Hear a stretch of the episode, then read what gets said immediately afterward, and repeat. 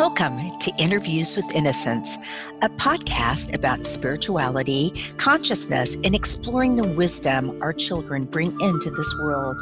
I believe that our very young children are our greatest teachers. After all, they're the masters of living in the present moment, bubbling in unconditional love, enjoying the messiness of life, and curious about the universe in all its dimensions.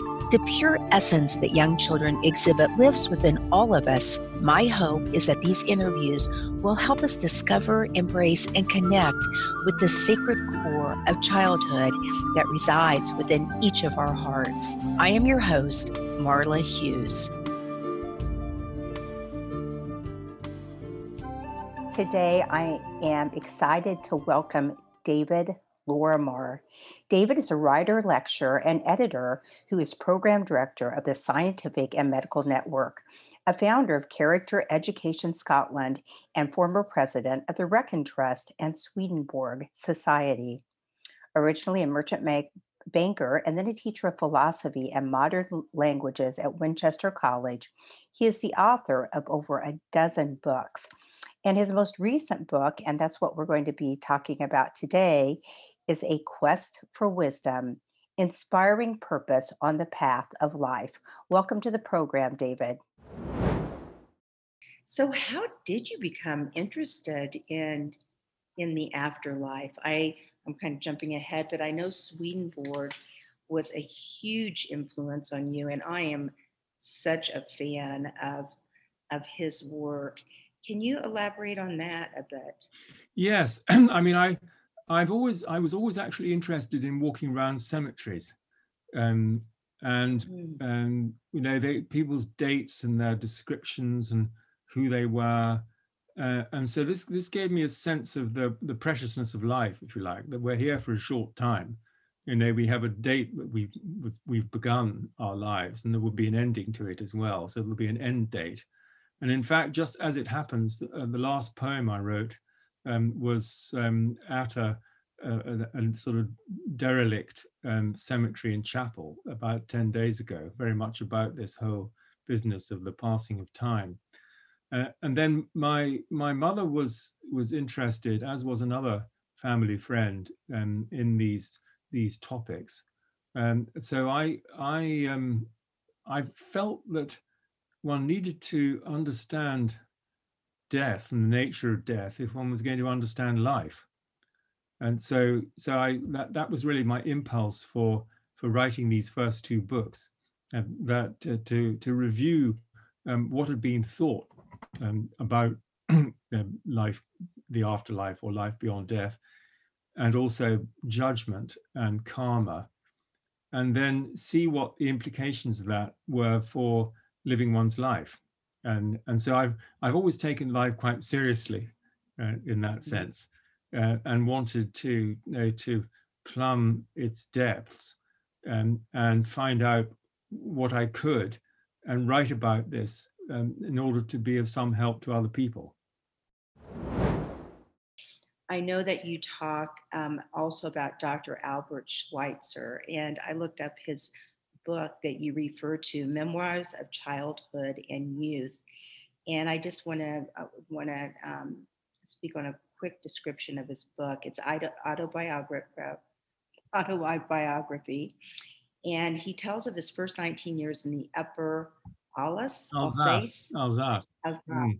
and his youthful discoveries of religion, music, and the inspiration of friendship. Even in his boyhood, there were traces of what was to become his reverence for life.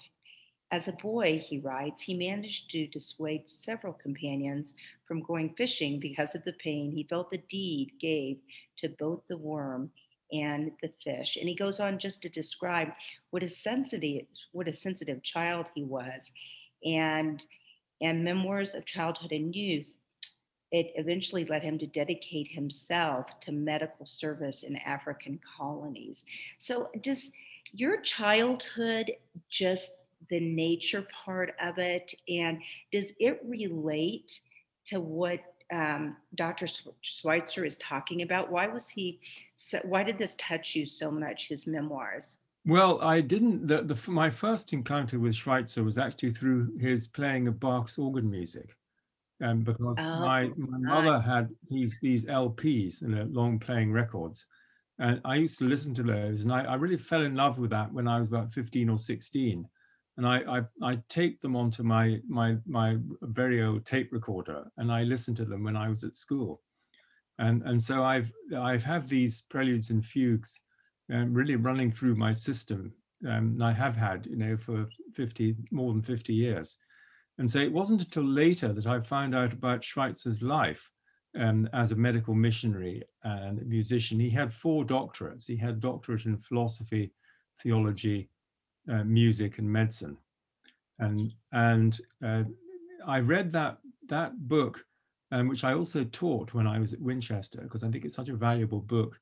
Um, it's a Mhm. short book for for for young people to read, uh, because not only does it um, talk about his his life and how he started playing the organ when he was nine and his sensitivity to nature uh, and the fact that he was always a bit of an odd one out um, with his his contemporaries um, but it also talks at a later stage about ideals and he he said he says that you should under no circumstances abandon your ideals um, because if you think you're um, you're you're lightening your craft, as it were. Actually, what you're doing is you're throwing out your supply of food and drink. And so he said, as you grow older, you should grow into your ideals, not abandon them. And I've never forgotten that uh, because I do regard myself as an idealist and as someone who's you know striving for ideals. And I, but at the same time, I realize that the there is um, there are there are very severe shortcomings in human nature and human society. So one can't expect, um, you know, perfection or, or even you know, really compassionate society to arrive anytime soon. But the important thing for me is to have that as your compass direction. So I, I often put it in this. I say, I'm, I'm, I'm trying to work towards a culture of love and wisdom and I, I, got that a little bit from Schweitzer, but also that that brings one um, back to to Swedenborg, as you you mentioned before. Yeah, I also heard you mention that you were a sensitive child and and felt like you didn't fit in at times. So I'm sure that you could relate to some of his stories too. And I think it all brings it back full circle circle that now you're working with young people Mm. because this is such a big part of such an influence on you and and relating Yes, to I mean, that was that. I think that that if you get through these difficulties, then it does make you stronger. Uh, and um, another thing I just wanted to mention is that uh, when I was a child, I spent a lot of time climbing trees, and and I would I would spend, you know, an hour or so or more up a tree during the afternoon, and and this was really a kind of I realized, um, looking back on it, a kind of communion with nature, and that uh, I was really being in the tree, and, and I can still see the the leaves fluttering and the view down to the bottom and and just the, the peace of being um, at one um, with one of one's favorite trees. The Swedenborg, I I was so excited that you he was one of your I guess I'll call him a, a mentor um, because I've I've studied him some and I've just been so fascinated by him. So share a little bit about him and why his teachings were were so profound for you. Well, I, I came across him you know, via my study of French literature in, in the Mhm. last um, year of, of university at St Andrews, because I was reading a Baudelaire poem, which is called Correspondences. And in the notes, it said that this idea of correspondences came from Swedenborg.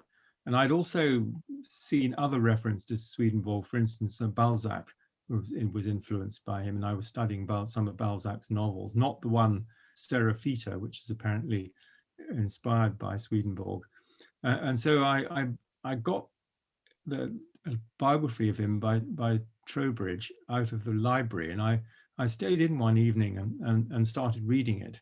And I was absolutely riveted um, because here was a man who was actually one of the great engineers and scientists of his day. Uh, and he wrote, you know, 700 page book on the brain. um, for instance, and he was an engineer. He had plans for um, flying machines and submarines, a bit like Leonardo in that sense, although he had no artistic um, ability like Leonardo. Uh, and so I, I thought, well, I then got started getting more, more of his books out. Um, and I soon I went to London. I joined the Swedenborg Society, and I bought quite a few of his central works. And I suppose the two most important ones to mention are Heaven and Hell, where he describes his experiences and encounters with people who've moved, who've passed through the veil on, on the other side, uh, and some very very interesting um, stories um, around that or rise around that.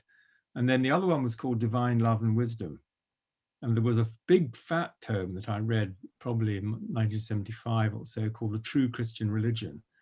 And I was struck by the centrality of love and wisdom and also by the way that he said that the wine and the bread um, corresponded to, to love and wisdom, respectively. And so communion was, in fact, the reception of love and wisdom, symbolized by the wine and the bread.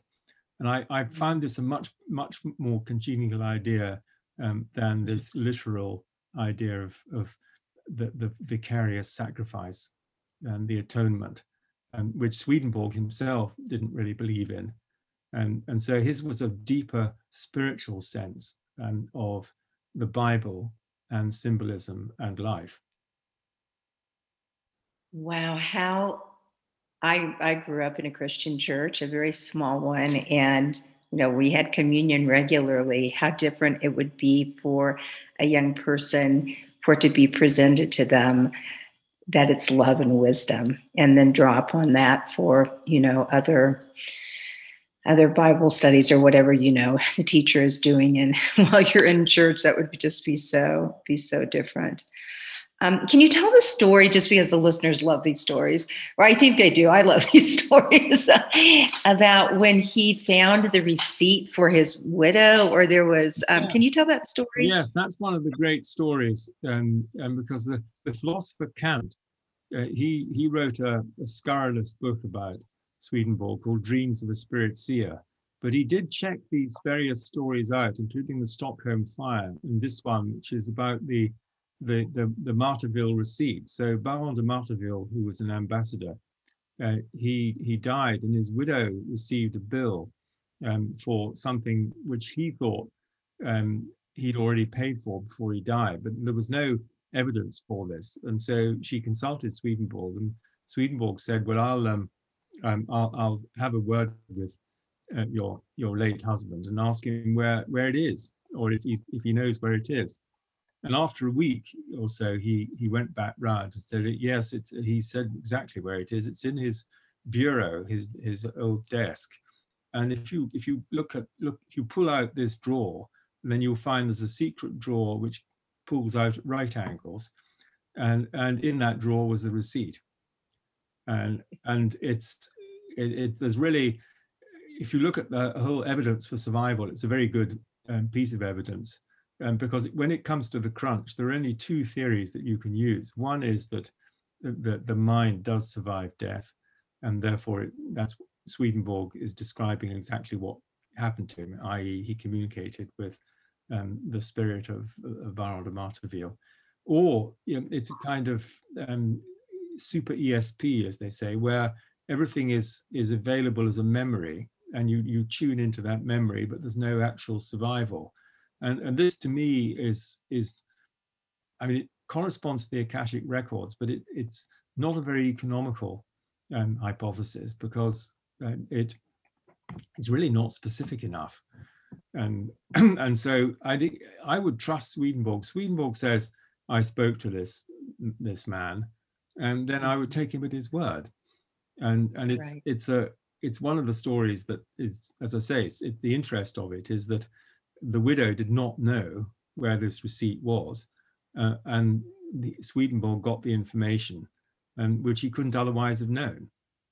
Yeah, yeah, and there are so many amazing mediums out there that I that I've either seen or I've interviewed that this evidential you know the evidential um, things that they bring through, just like Swedenborg, or it's just irrefutable, really, in my mind. But so fascinating. So moving forward, you became director of the Scientific and Medical Network. And I know you're chair of also the Galileo Commission, who um, I heard about from Dr. Eben Alexander when I when I interviewed him. So, can you tell us a little bit about those organizations? Yes, um, the Scientific and Medical Network was founded in 1973 um, by some senior people with background in education, science, and medicine, as you might expect. And they were all concerned that medical and scientific students were being indoctrinated with a materialistic understanding, which is probably even more the case now than it was you know, 50 years ago. And, and what people don't realize, or most scientists and doctors don't realize, is that this is this philosophy is not necessary um, in order to be a scientist. In other words, you can have a spiritual philosophy and be a scientist, rather than being committed to materialism and the idea that the brain gives rise to consciousness and that there is no possibility of any kind of extrasensory perception, no possibility of survival, no possibility of children remember previous lives. Uh, all of this is actually ruled out um, by, by this materialistic understanding. And so what they wanted to do was to, to, to explore this interface uh, between science, spirituality, and consciousness. And we, we've been running conferences along these lines um, know, for, for many years. And the Mystics and Scientists Conference, which I've been organizing for over 30 years, that began in 1978. And then I instigated the Beyond the Brain conferences with the Institute of Noetic Sciences in 1995. And so those are now every year. So I'm planning that one for November this year. And I think the Mystics and Scientists is going to be at the end of July because the um, pandemic meant that we had to cancel it last year and we've got no live meetings this year. Everything's online. Right. And so the Galileo Commission um, was set up about four years ago. And the idea, the metaphor that we're using there is to ask or request or suggest that scientists uh, look through the telescope at um, evidence that actually calls into question the adequacy of this idea that everything is material, that matter is primary. And, and so we, we commissioned a report by Professor Harald Walach um, to, to look into this whole area of those sort of spiritual and psychic experiences, uh, but also philosophy of science, and to make it clear that, there is an underlying philosophy to science or to anything, if you like, you can't get away from that. So there are assumptions and presuppositions. And the primary one, so far as psychology, philosophy, and neuroscience is concerned, in this respect, is that the brain produces consciousness. And this, if you think this, then it, it, that's a, it's a theory that works very well um, on the whole until it comes to near-death experiences, out-of-body right. experiences, apparitions, children remember previous lives, extrasensory perception, all of that can't be explained by a materialistic understanding. And so that looking through the telescope means looking at this evidence rather than dismissing it or pretending it doesn't exist. And this was the position with the professor of philosophy at Padua, who Galileo said, I tried to get him um, to uh, look through the telescope, look through my glass, but he, he resolutely refused to do so. And I just don't think it's good enough for scientists to refuse to look at evidence um, because it seems like it contradicts um, this underlying philosophy, which is not science, as I've just emphasized. Right. Yes, so it we've doesn't got a summit coming up quite soon. We've got, we've got these these summits we're, we're running, and Eben is going to be talking in one in May. And so the next one is the 9th and 10th of April, um, where we've got some round tables with some of the leading consciousness researchers. And that that's online, right? that's online. Yeah, so your listeners can certainly um, find the details of that. Uh, and yes, I think, so I think there there is some movement um, in in the field, and more and more people are taking the fundamental nature of consciousness seriously.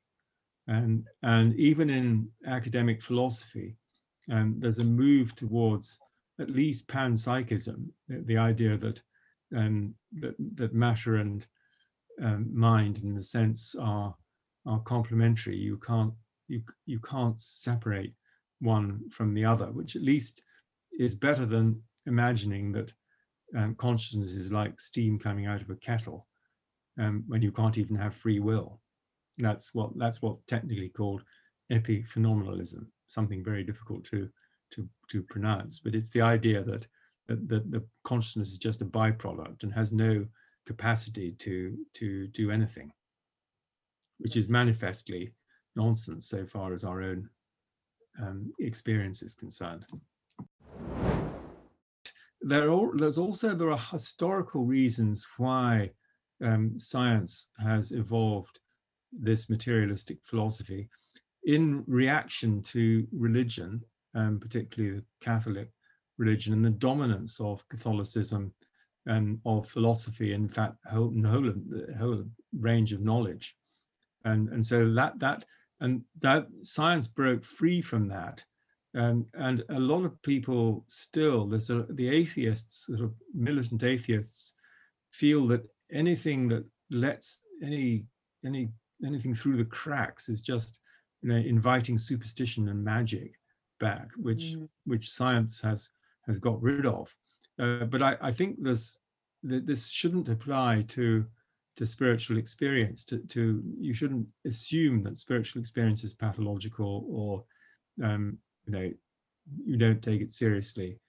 Um, but it does require, as you say, an open mind um, to look at this. And and the, the the difficulty is that the the the whole story of you know the Big Bang and evolution so on the the under, underlying that um, is the idea that it's all random and chance and that evolution is about natural selection. Well, it is, but that's not the whole story. And so it's it's difficult for scientists to to admit another principle um, that as uh, uh, over and above matter. Uh, so in the medieval period, people would would put spirit as primary, and now, now our culture puts matter as primary, and materialism both in terms of philosophy, but also in consumerism. You know, it's assumed that you know, material goods and consumption um, will make you happy, um, which they won't. You know, one's experience uh, eventually will tell you that. So, so I think there, I think it's understandable, um, and there's peer pressure involved as well. The it's it's difficult to get involved in certain research areas um, if your department um, says that this is not a legitimate area because everybody wants to be accepted and respectable. Uh, and there's a huge social pressure um, to, to remain orthodox in your thinking or at least um, to be creative, but only within certain boundaries. Right. And that we desperately need to evolve our consciousness in, in a direction of love, compassion, wisdom, and freedom and our freedoms are even being taken away now. And, and this is a crucial time really to, you know, to insist on the, what I feel the evolutionary, as Barbara Marx, Marx Hubbard said, that evolution is towards the expansion of consciousness, the expansion of freedom uh, in a loving order. And I love this idea in, in loving order. So I do think there is order and moral order um, in the world and, and I've written quite a bit about that in in my books. Mm. And you're right, rebirth and reincarnation is one one form of moral order. Right. So let's talk about children. And all of this has such huge implications on on our future and our children are our future and i know this is something that you're passionate passionate about and you talk about, um, I'm quoting this, the divine needs to be recognized and integrated into the human be- being and realized. And basically, you said it's it's the golden rule. So let's talk a little bit about your work with the young and how the importance, how you feel it is so important that we we bring this these six things that are in your mission and truly bring them into a child's life love, wisdom, truth, justice, and goodness. Now, anyone you talk to would say that, of course, of course, yes. that's important. Yes.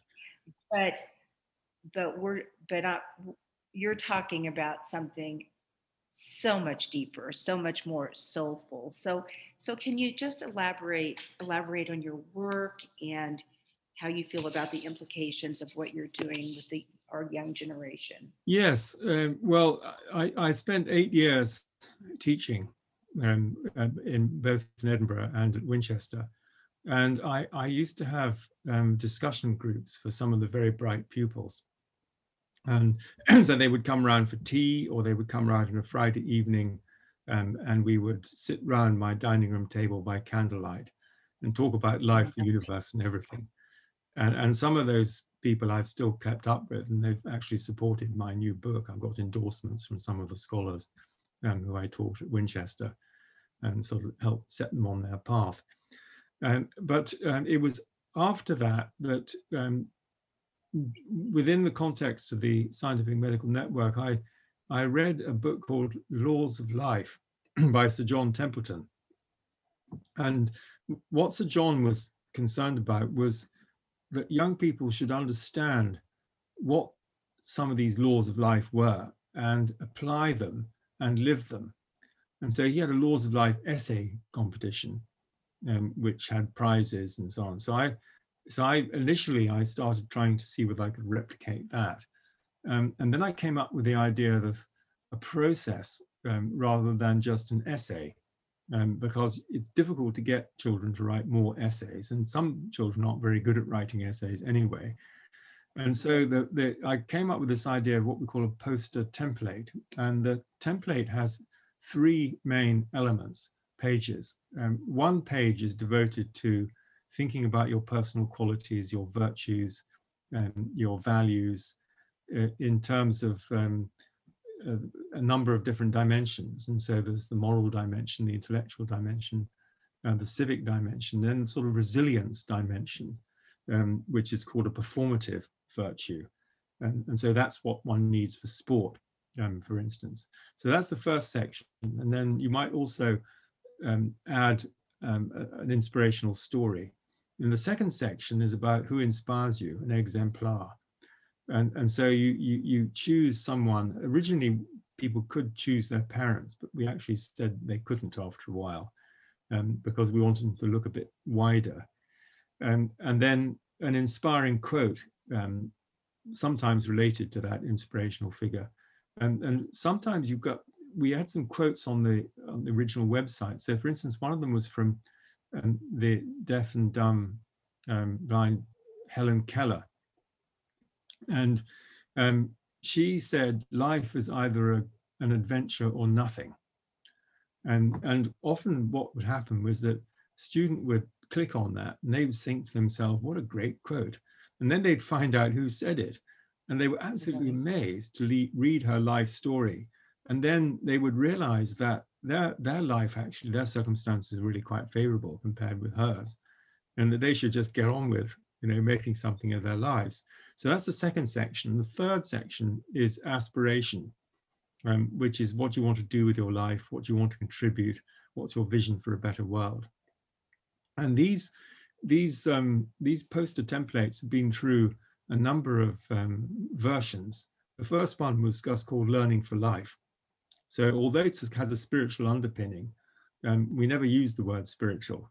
And so Learning for Life, and then it became Inspiring, Inspire, Aspire. And so going from inspiration to aspiration, and then it become Inspiring Purpose, um, which is what we're trying to help young people tap into.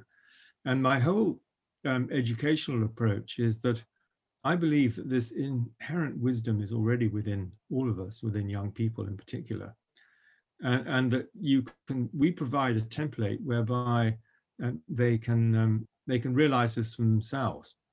And so, in the first section on values and qualities, they have to say what they're good at in four different boxes with different words that they have. They can select one of those, and then they also need to um, say what they need to work on. And this is a hugely helpful exercise because they've never really done this before. We're talking about 10 to 16 year olds. And and they they're quite hard on themselves. They find it more difficult to um, think of what they're good at than to think of what they're not so good at. Oh. And and and so what I'm trying to do is education in the real sense of the word, which is to draw something out, um, the, this potential, this realization, and, and that they can happen to life, not life just happening to them, and that their satisfaction is going to be in service in helping other people, uh, in doing something to improve the world, leave it a better place, leave a legacy. Uh, and so if I can, you know, initiate and that and help that process along um, by this exercise, then I, I feel that's achieving something worthwhile. And then you can work through it and maybe discuss. I think what's nice for parents is is to, is to talk about um, you know what we had a version, for instance, for grandparents and grandchildren about the First World War, and so they did this together, and doing something together like this, of intergenerational, can be hugely valuable because it enables parents and children to have a serious conversation about life and the things and values and virtues and things that are important. Um, whereas most of the time it's, you know, can't find your games kit, um, you know, you're, you're, you're arranging to take them singing or um, ballet or, you know, whatever else. And, and, and you, you don't have the opportunity so often to sit down and, and talk about the more important things, which and are meaningful to all of us. Um, I know you quoted in one interview, I don't know his first name, Huxley. Yes, Aldous Huxley. About, about kind. What he had. Mm-hmm. Yes, well, kindness is a manifestation of love, and and uh, he, towards the end of his life, he said um, that it's a bit embarrassing to say that the after 45 years of research and study, the best advice I can give to people is to be kinder to each other. But it's good advice, and it's actually the same advice that Schweitzer gave. And there is um, a section towards the end where I was talking earlier about ideals. It's in the same section where he says that we underestimate, we're not serious in the matter of kindness. We underestimate um, the importance of kindness. And so I, I, think this is this is a possible way, and I'm talking to, to friends about this, it's a possible way um, of getting people to participate personally and, and in their neighborhood um, to, to spread kindness because it's something that we can all do. You don't need an exam qualification or anything to, to be kinder, you know, kinder to others and kinder to yourselves as well. That's also important. David, what do you think about you know, I think of the life reviews and the near death experiences where there's, you know, tens of millions of people now have have shared their profound stories and transformations of life um, after having an NDE. And the life review is just, you know, I walk through my day thinking about the life review a lot. That what really matters is how you treat others and and of course, kindness is in love, which, as you say, kindness is a manifestation of love. And if our young children that we could tell them through stories, matter of fact, I'm thinking about writing my second children's book about this in a children's way. I'm talking about younger children, but the implications of the of the life review. And what, how do you think that could that could change the change the world? Well that was what i was trying to do with my second book which is now called resonant mind but it was called uh, whole in one um, the near death experience and the ethic of interconnectedness and that came out in 1990 so over 30 years ago because i i looked not only at um, the the life review in the near death experience but also reports of the life review um, in post-mortem communications. And so people, people died describe the same process. And it's absolutely identical. In other words, if you if you put two accounts alongside each other, you couldn't tell which one was post-mortem and which wasn't. It's the same phenomenon, in other words.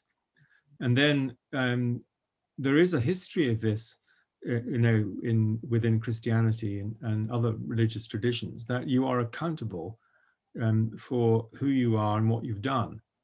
and and that's that that seems to me to be the um, the bottom line. But the the premise of it, though, um, which I've come to understand more deeply, is is that there is only one mind, there is only one one consciousness, there's only one life, and we are all participating in that. We're all expressions of the same life, and this this enables the the feeling of the life review to to take place. In other words, for us to experience an event multidimensionally, a past event, not just as you experienced it, but as everybody else experienced it as well. And, and it's my belief, and I, I'm going to write a shorter book um, about this. Um, it's one of my next projects.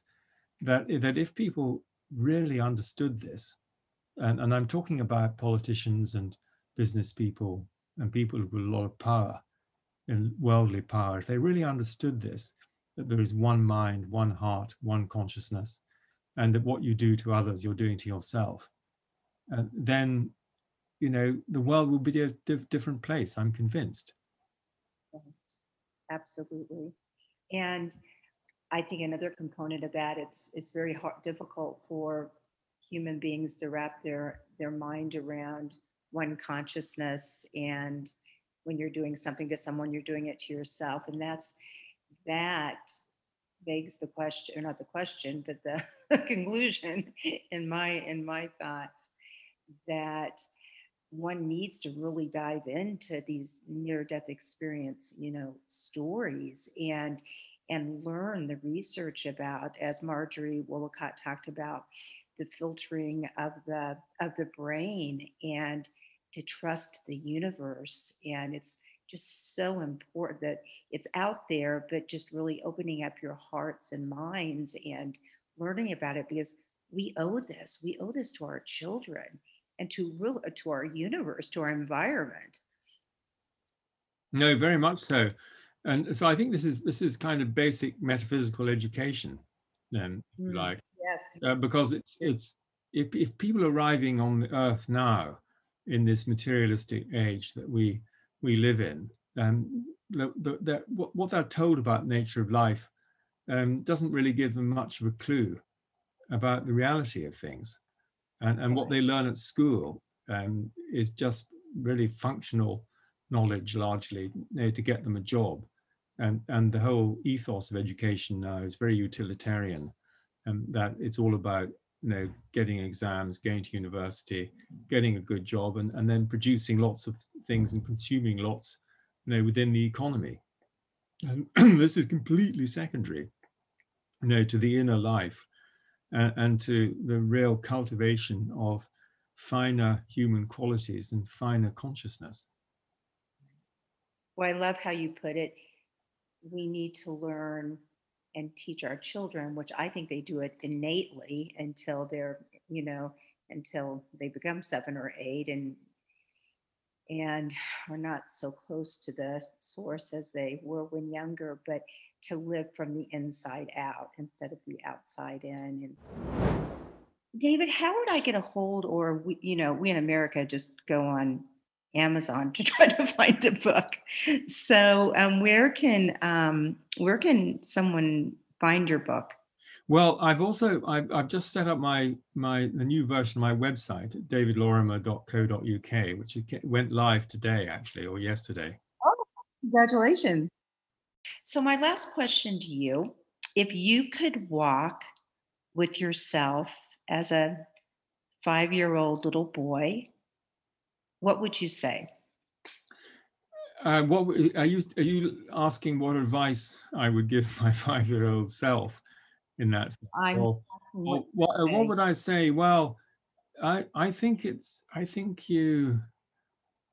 We need all we all need to tune into who we really are at this deep level, and mm. and and and to live from that powerful spirit within us um, and that sensitive soul um, within us. Um, because if you do that, then then you'll really fulfill the blueprint of your life.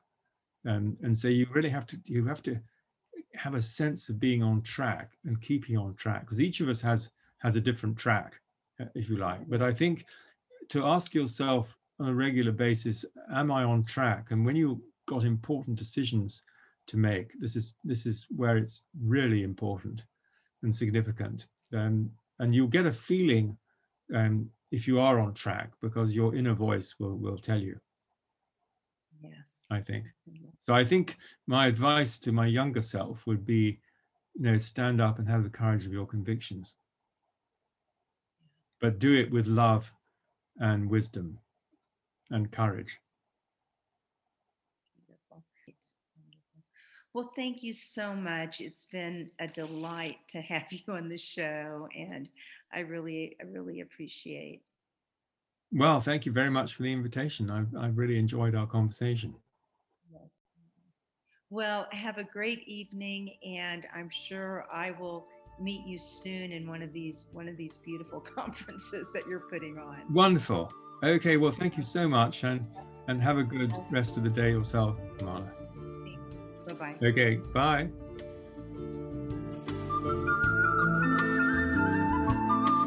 Thank you so much for listening in today. If you want to learn more about the show, you can find us at interviewswithinnocence.com and on Facebook or Instagram at Interviews with Innocence. Please write me a message, tell me what you liked, and let me know what else you would like to hear. I would love to hear from you. And if you liked what you heard, please leave us an iTunes rating and review. It helps other listeners find the show. Thank you.